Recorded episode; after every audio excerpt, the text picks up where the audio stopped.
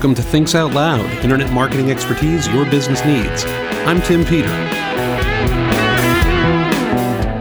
Well, hello again, everyone, and welcome back to Thinks Out Loud, your source for all the digital expertise your business needs. My name is Tim Peter. This is episode 345 of The Big Show. And I think we've got a really cool show for you today. I'm going to go out on a limb. I'm going to make a big, bold prediction. And in candor, I don't know that it's that bold a prediction if you think about it. And I'll explain that in just a moment.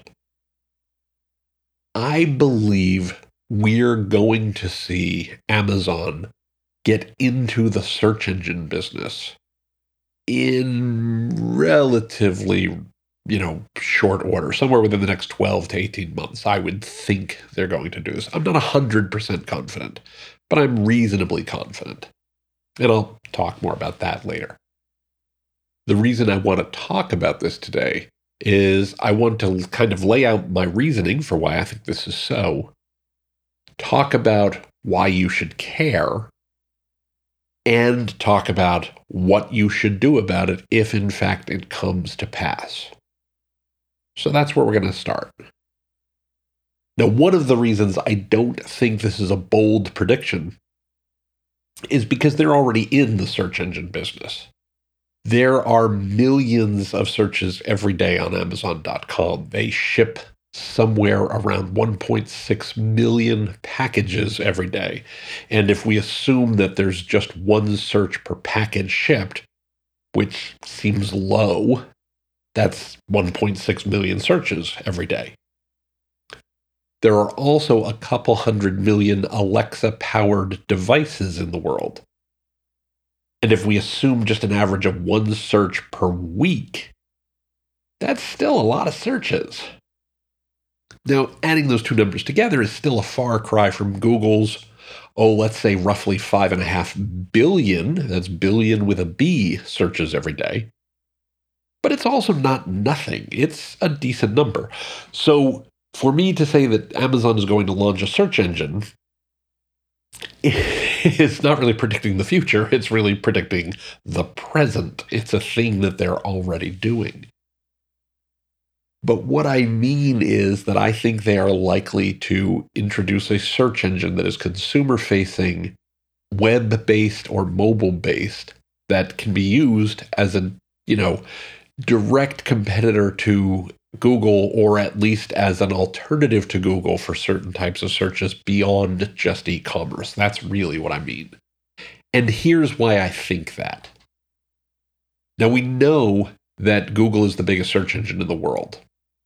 Outside of China, Russia, and South Korea, anyway. And I also assume North Korea. I don't really know the answer to that. Um, but Google's even increasing share in South Korea. Yet Google has a big hole in their success. We know that most product searches begin on Amazon. Google knows this too, and they've been making an enormous number of changes to get more heavily into e commerce, to teach customers that you should really start your product searches on Google just the same as you start all your other searches on Google. First, in 2019, they hired Bill Ready from PayPal to be its president of commerce, payments, and next billion users. I, I always think next billion users is one of the scariest phrases ever you think Google's big enough and they have ambitions of saying, no, there's another billion people out there we need to find. I suspect some of those users could be existing users who just choose someone else, i.e., Amazon, to do their product and shopping searches. Google also partnered with Shopify on improving online checkout and e commerce experiences, and last fall launched an entire series of commercials showing searchers finding products locally using Google.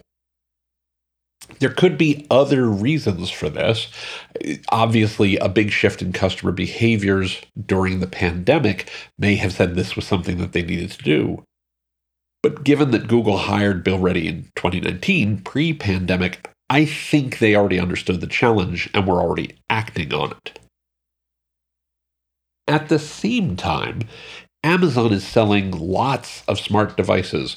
We know for sure there were over 200 million sold as of January 2020. I've looked for more recent numbers, but I haven't been able to find anything credible. I do think it's safe to assume that the number has gone up a fair bit. An article in TechHive said that in Q1 of 2021, sales were up across all smart speakers by 141%. And all of these different smart devices that Amazon offers or powers use Alexa as their interface, as their voice interface. And that name is really important. Most people probably don't think about this, but Amazon has a site on the web where you can interact with Alexa without, you know, speaking to a device. It's just a website. It's alexa.amazon.com. You might know that. You might already use it. You may also know that Amazon also owns a website called Alexa.com. They've owned it for years. And Alexa.com is a web usage, it offers web usage statistics to digital professionals. I've used it gosh, since the mid 90s or so. Uh, it used to be a toolbar you had in your browser before Amazon owned it. So it's been around for a really, really long time. And in December, that uh, December of 2021, Amazon announced that they're shutting down Alexa.com in May. So about a month from when I'm recording this. Wait, what? Amazon owns a valuable domain tied to the name of one of their most successful products that offers a completely different functionality. And they decided to shut that down. They're just going to turn it off. That seems unlikely. It seems far more likely that they're not going to turn it off. They're going to turn it to a new purpose. They're going to use it for an entirely different reason. I always think of domains, I always think of URLs as real estate. And when you think of real estate, you think of how do we develop this real estate in a way that it actually benefits our business, that we are getting the greatest utilization of this asset that we own. I suspect Amazon looks at its product portfolio, it looks at its its most successful physical product it's ever built and says, wait, we have some assets that are related to this that are being used in a very different way and in a way that doesn't support this very, very, very popular product. Why do we do that? Maybe we should actually make those work together. And so to me, this seems pretty likely that they want to give Echoes and uh, the Alexa search capabilities a public face in a more robust way than they've done from this, than they've done already. There are other reasons Amazon might care about more general search. Google has shared data that we've seen big changes in customer behavior during the pandemic. Searches for local businesses grew more than 80% year on year in 2021 searches for the words who has followed by in stock grew more than 8,000% in the same period. People are looking for things nearby that they can get. Searches on Google Maps for curbside pickup grew over 9,000%. Now, maybe these were all building off small bases, which is entirely possible. But anything that goes up, you know, 8,000% or 9,000% is a trend you're want to pay some attention to. And I would be shocked if Amazon wasn't seeing similar trends between what people type in the search box on Alexa.com and what they ask physical Echo devices, you know, the things most of us call Alexa. They have to be seeing similar trends. They have an expanded same day delivery for nothing. They also undoubtedly see all the searches on their website that fail. And I'm quite confident that lots of people on Amazon.com and on Alexa, uh, on Echo devices or Alexa powered devices, use search terms unrelated to shopping for products. I've seen that behavior for years with hotel and travel websites and clients in other industries. People use search boxes to search. I'm sure it's not large percentages in Amazon's case, but given their traffic volumes, given the number of searches that they're seeing, I bet it's still a meaningful number. And again, not only have I seen the behavior, Google has been teaching people to do this for, I don't know, decades. Like a really long time. So, you know, it seems logical, it seems obvious that this is something Amazon needs to get better at. We know that data is the crown jewels. I've been talking about that myself for, gosh, almost 10 years or more. And Google has so much more data about what customers want than Amazon does. Amazon has to get the data to learn more about customers. And I think that's a huge driver of why they need to get into search more broadly. Yes, I also think it can help them generate additional revenues. And given the fact that Google is starting to trump through their garden in terms of e commerce, I suspect they have some interest in taking the fight to Google on the other side. The reason I'm even talking about this all today is because I think this is a really, really good thing for your business. And you're probably saying, why? Why do I care? Well, there's a couple reasons. First, the enemy of my enemy is my friend. Right? Google dominates in search engine market share. And we know that gatekeepers are going to gate, and Google has increased its gatekeeping activities a fair bit in the last few years. We've seen an enormous rise in how it's creating the zero click search phenomenon by giving people answers to questions without requiring them to click to get that answer. We know they've increased the number of ads that people see and the number of searches on which people see ads.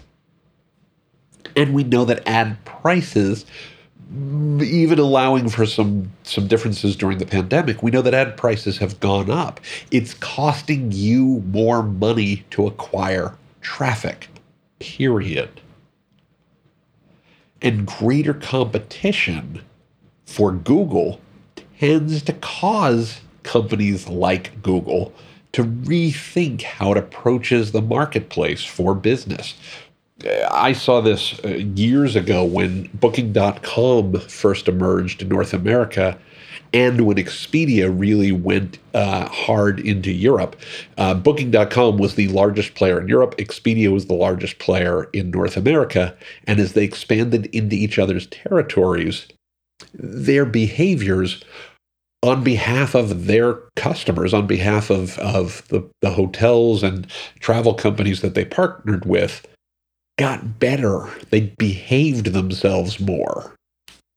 I also want to acknowledge two realities here. The first is that Amazon is a flawed champion. They're a gatekeeper too, and their history shows that they've generally been pretty aggressive with regard to competitive tactics, and probably more so than Google themselves. They're known for playing rough with people who they compete with and frankly you know the people who use them as a channel partner. They can they can play hardball right? The other thing we need to acknowledge is that there's no guarantee that they will succeed.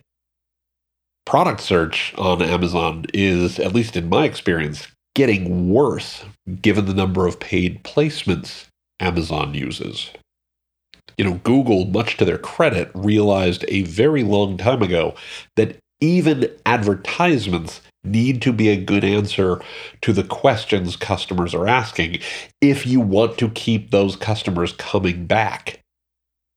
Say what you want about the ads on Google, they tend to be pretty solid answers to the question. And say what you want about the ads on Amazon, they often are not good answers to the questions people ask. I, I've seen more and more examples. I'll probably post one as one of the images today of searching for product A and being shown products X, Y, and Z before you can even find product A on the page.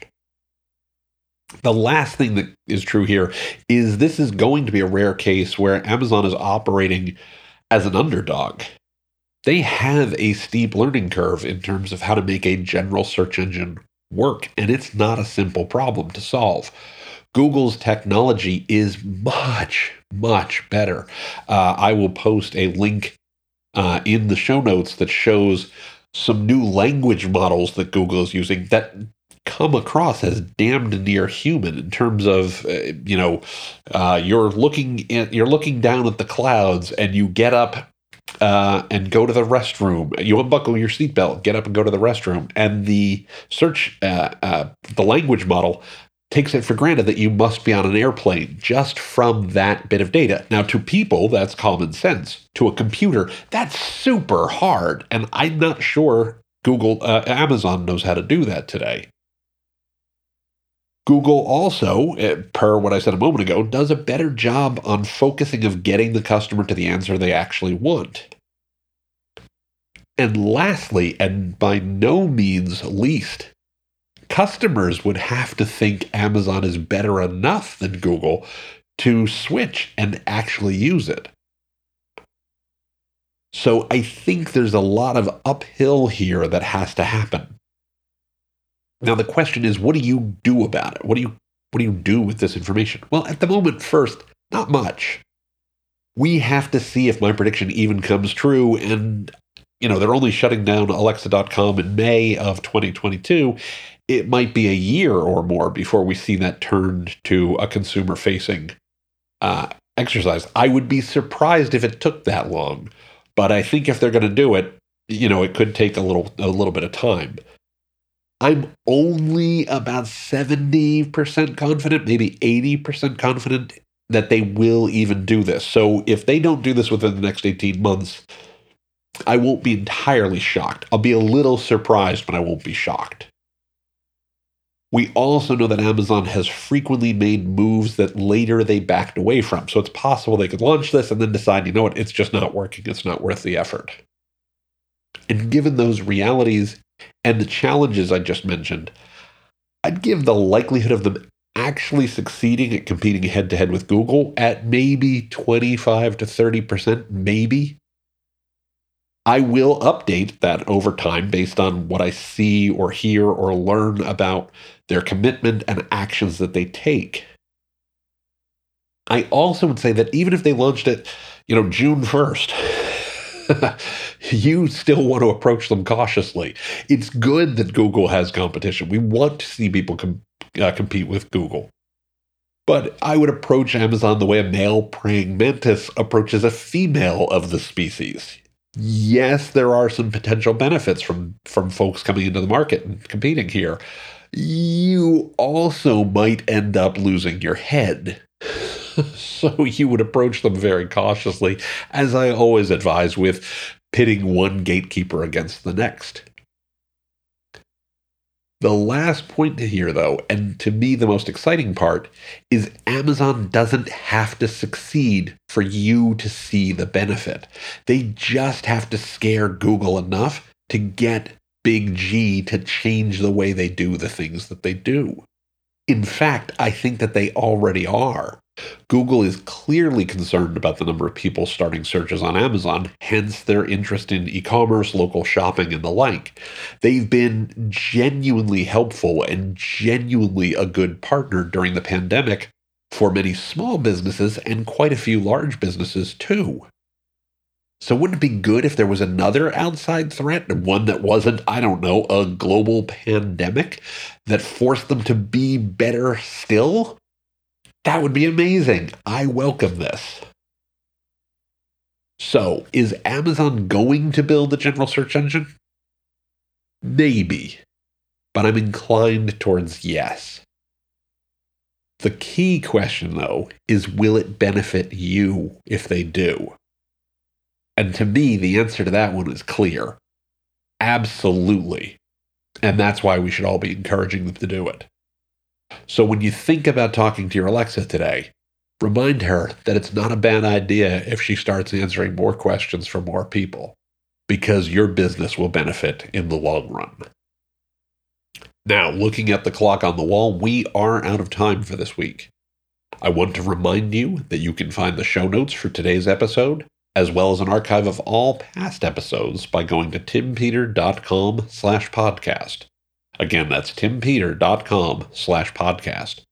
Just look for episode 345. Don't forget that you can click on the subscribe link in any of the episodes you find there to have Thinks Out Loud delivered to your favorite podcatcher every single week. You can also find Thinks Out Loud wherever fine podcasts are found. Check us out on Google Podcasts, Apple Podcasts, Stitcher Radio, Spotify, Overcast, you name it, we should be there. While you're there, I would very much appreciate it if you could provide a positive rating or review for the show. If you like what you hear each week, if you like the show, it would mean so much to me and be so helpful for other listeners if you were to tell them all about it.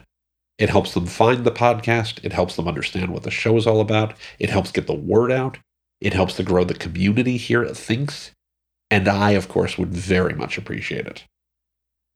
You can also find Thinks Out Loud on Facebook by going to facebook.com slash Tim Peter Associates. You can find us on LinkedIn by going to linkedin.com slash Tim Peter Associates. You can find me on Twitter using the Twitter handle at TCPeter. And of course, you can send an email to podcast at timpeter.com. Again, that's podcast at timpeter.com. I'd also like to thank our sponsor, Thinks Out Loud is brought to you by Solo Segment. Solo Segment provides search as a service to help customers of large enterprises find the content they need. Use Solo Segment to power your search results that focus on business results and help your customers find the content that matters to them. Solo Segment does this using artificial intelligence, machine learning, and a host of other cool technologies, while also protecting customer privacy and improving your business results along the way. You can learn more about Solo Segment and all the wonderful work that they do by going to solosegment.com. Again, that's solosegment.com. Finally, I want to say how much I appreciate you listening to the show every single week. It means so much to me that you take a little bit out of, of your very, very valuable day and your very, very valuable time every single week to listen to Thinks Out Loud. It means more than I can say, and I just wouldn't do the show if it wasn't for you. With that said, I hope you have a great rest of the week. I hope you have a wonderful weekend, and I'll look forward to speaking with you here on Thinks Out Loud next time. Until then, please be well be safe, and as always, take care, everybody.